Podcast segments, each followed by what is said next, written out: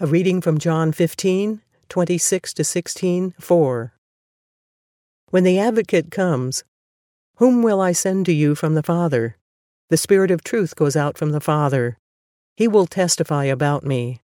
And you also must testify, for you have been with me from the beginning. All this I have told you so that you will not fall away. They will put you out of the synagogue. In fact, the time is coming when anyone who kills you will think they are offering a service to God. They will do such things because they have not known the Father or me. I have told you this so that when their time comes, you will remember what I warned you about them. I did not tell you this from the beginning because I was with you.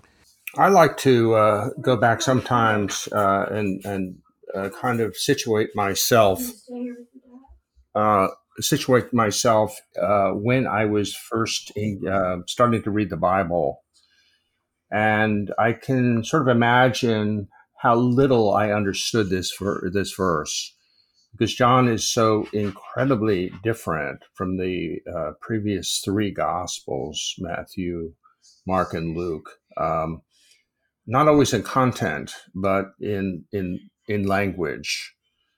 And so he brings an element in that the person uh, firmly affixed to the uh, earth uh, will have a hard time, I think, understanding.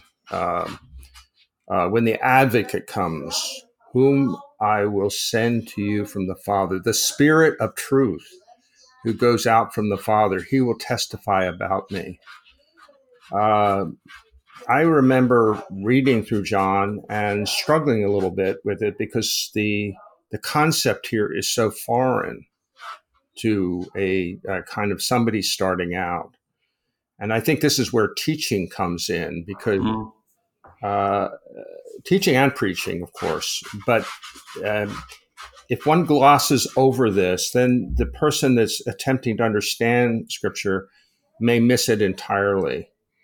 Um, but it, it, it, shows up in the Gospel of John so prevalently that uh, Jesus at one say at one point says, "I never do anything without the Father. Yeah.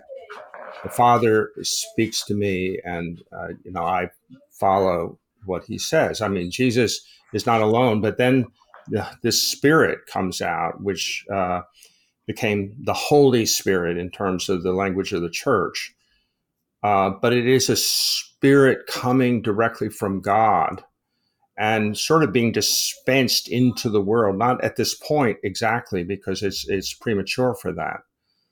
But certainly after the crucifixion, the Spirit of God becomes available to anybody but it also needed ambassadors hmm. that go, go, go, out into the world and communicate uh, what the Spirit of God is.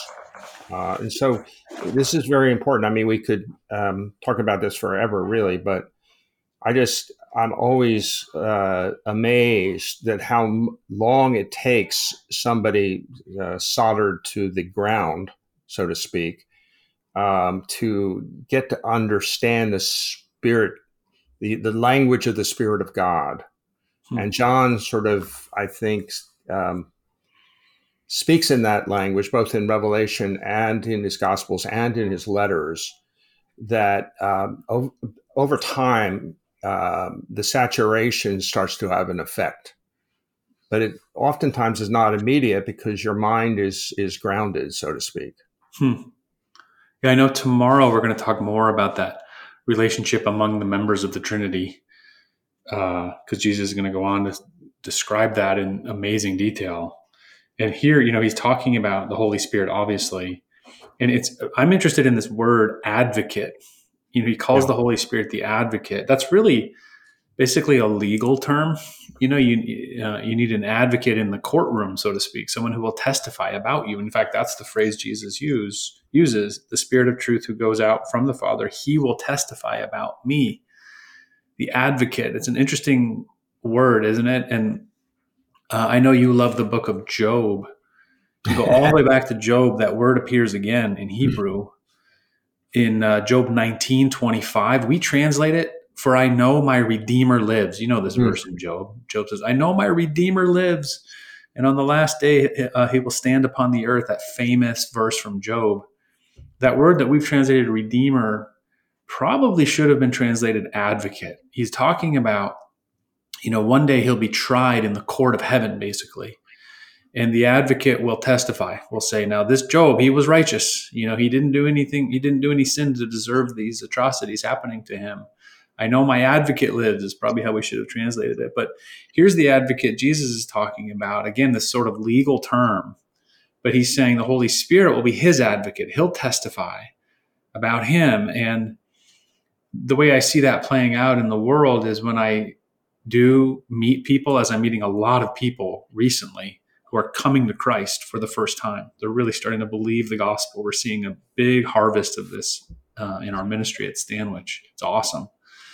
But it's like that advocate, that Holy Spirit testifies to people's souls and minds and hearts, saying, Christ is the one. Christ, look at him. He's your savior. And I'm so I'm seeing this advocate role of the Holy Spirit operating in people's lives. It's really exciting.